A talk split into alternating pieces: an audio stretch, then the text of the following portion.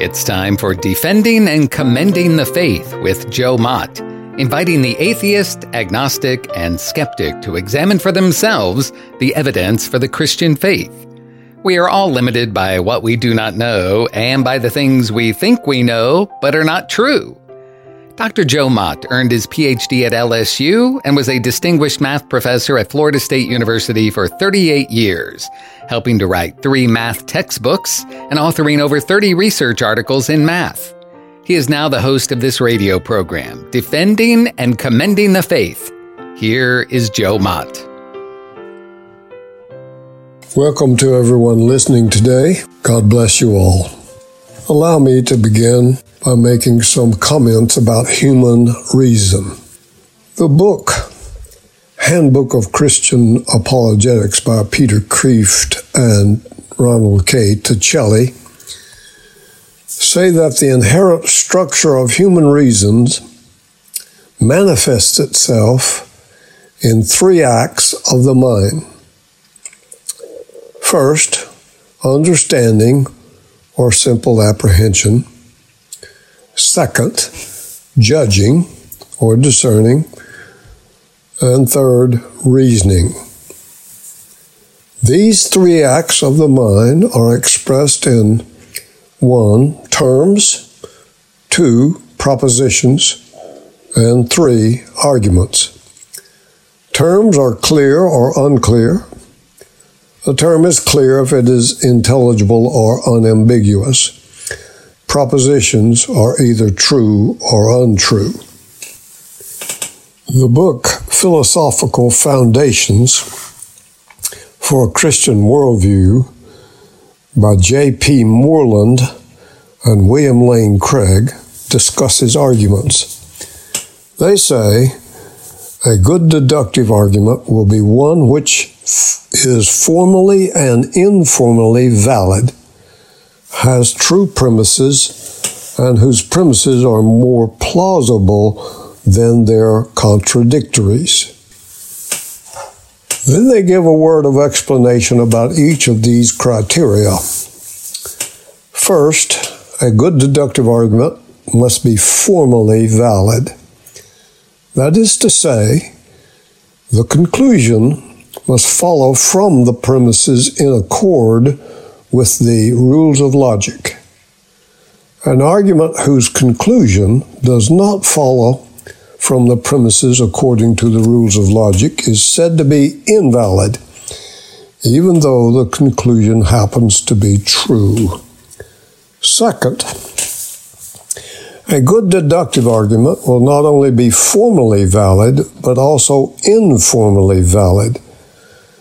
There is a multitude of fallacies in reasoning which, while not breaking any rule of logic, disqualify an argument from being a good one. For example, reasoning in a circle or begging the question. In addition, every argument given by the Mockingbird media about President Trump is disqualified because they don't address the real issue but commit the fallacy of attacking him personally. That attack is the so called ad hominem fallacy. Third, the premises in a good argument must be true. An argument that is both logically valid and has true premises is called a sound argument.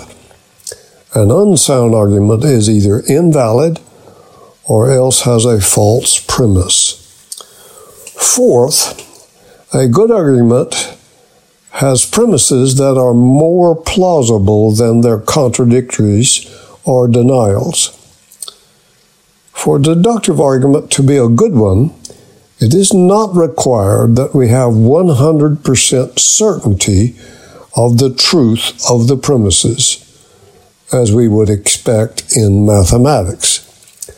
Some of the premises in a good argument may strike us as only slightly more plausible than their denials. Other premises may seem to us highly plausible in contrast to their denials. But as long as the statement is more plausible than its negation, then one should believe it rather than its negation, and so it may serve as a premise in a good deductive argument. In the context of a good deductive argument for philosophy, as opposed to mathematics, a true premise means that it is more plausible than its negation. Certainty is what most people are thinking of when they say you can't prove that God exists. If we equate proof with 100% certainty, then I may agree with them and yet insist that there are still good deductive arguments to think it more plausible that God exists than its denial. Thus, a good deductive philosophical argument for God's existence need not make it certain that God exists. If a uh, deductive argument is one, logically valid, two, all the terms are clear, three, the premises are true, and four, the argument is free from logical fallacies, then the conclusion must be true.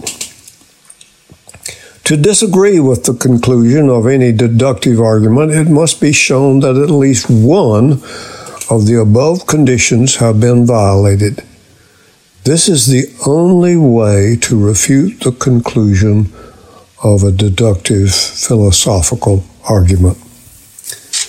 Ravi Zacharias says in his book, A Shattered Visage, that the tests for truth are these logical consistency, meaning no contradictions are allowed, empirical adequacy, meaning the propositions must fit with the experimental data, and existential relevance, meaning it must pertain to living life. My interpretation of these three tests for truth of a statement are they must be rational, factual, and livable. In the last episode of Defending and Commending the Faith, I began to give a bird's eye view, a panoramic survey, so to speak, of the 12 points that show Christianity is true.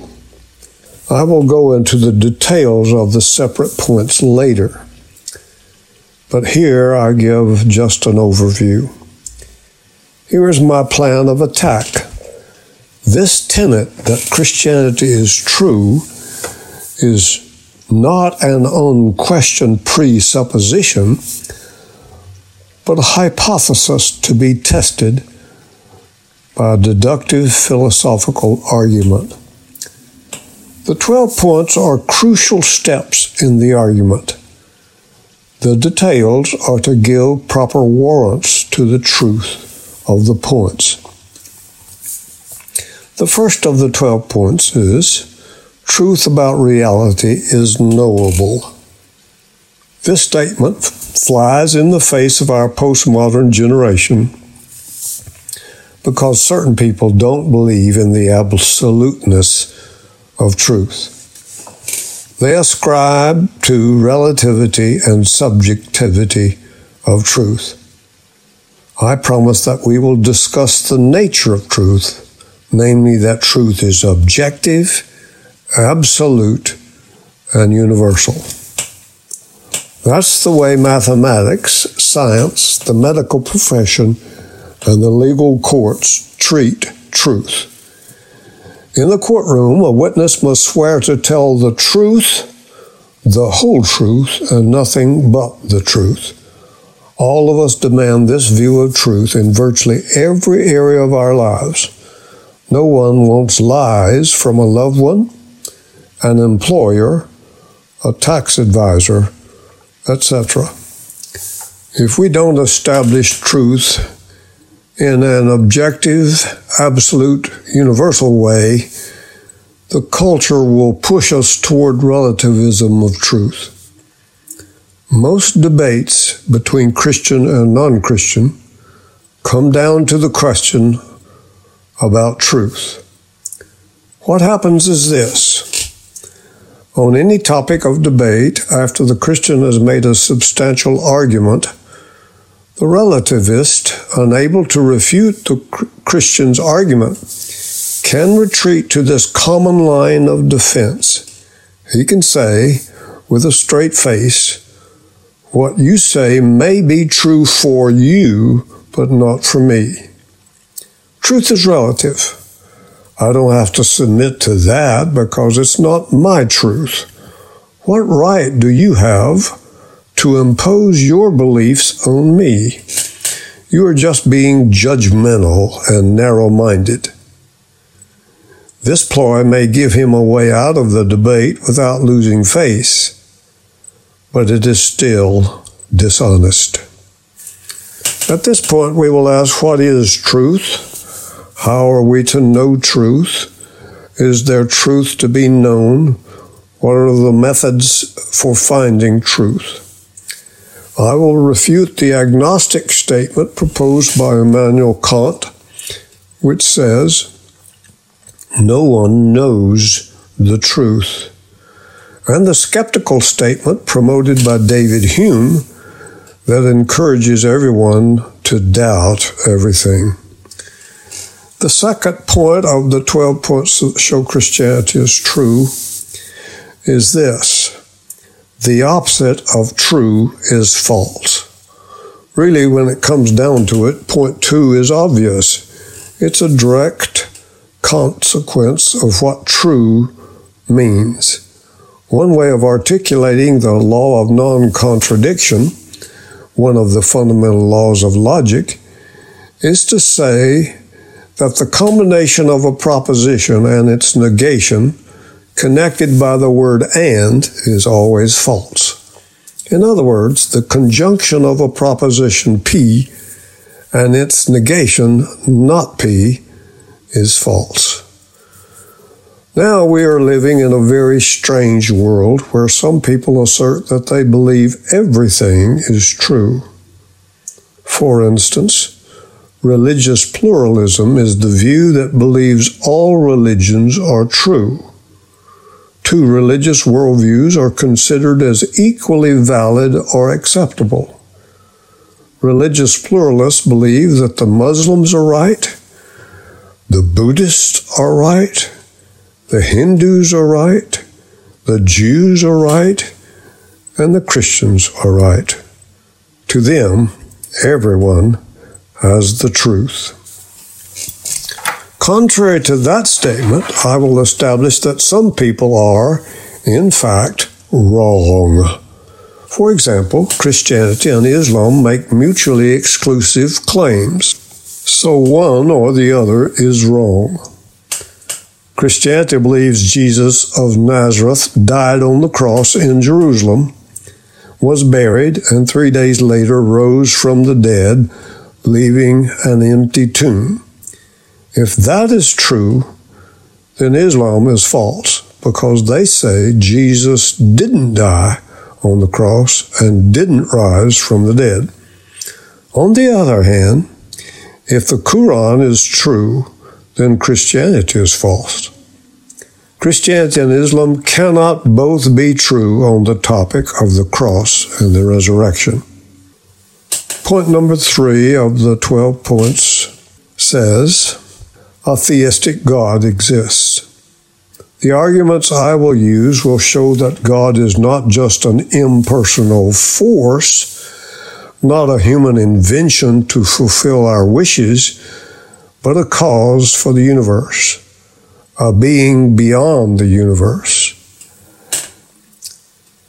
a being that is intelligent, powerful, moral, personal, timeless, non spatial, immaterial, and infinite to which we can relate. Not a God in everything, contrary to panentheism, and not a God identified with the world, contrary to pantheism. Theism is the proper term to describe such a God. Here is the amazing truth about where we are. The existence of the theistic God we expect to demonstrate is consistent with the God of the Bible, but we can discover him from the arguments without using the Bible.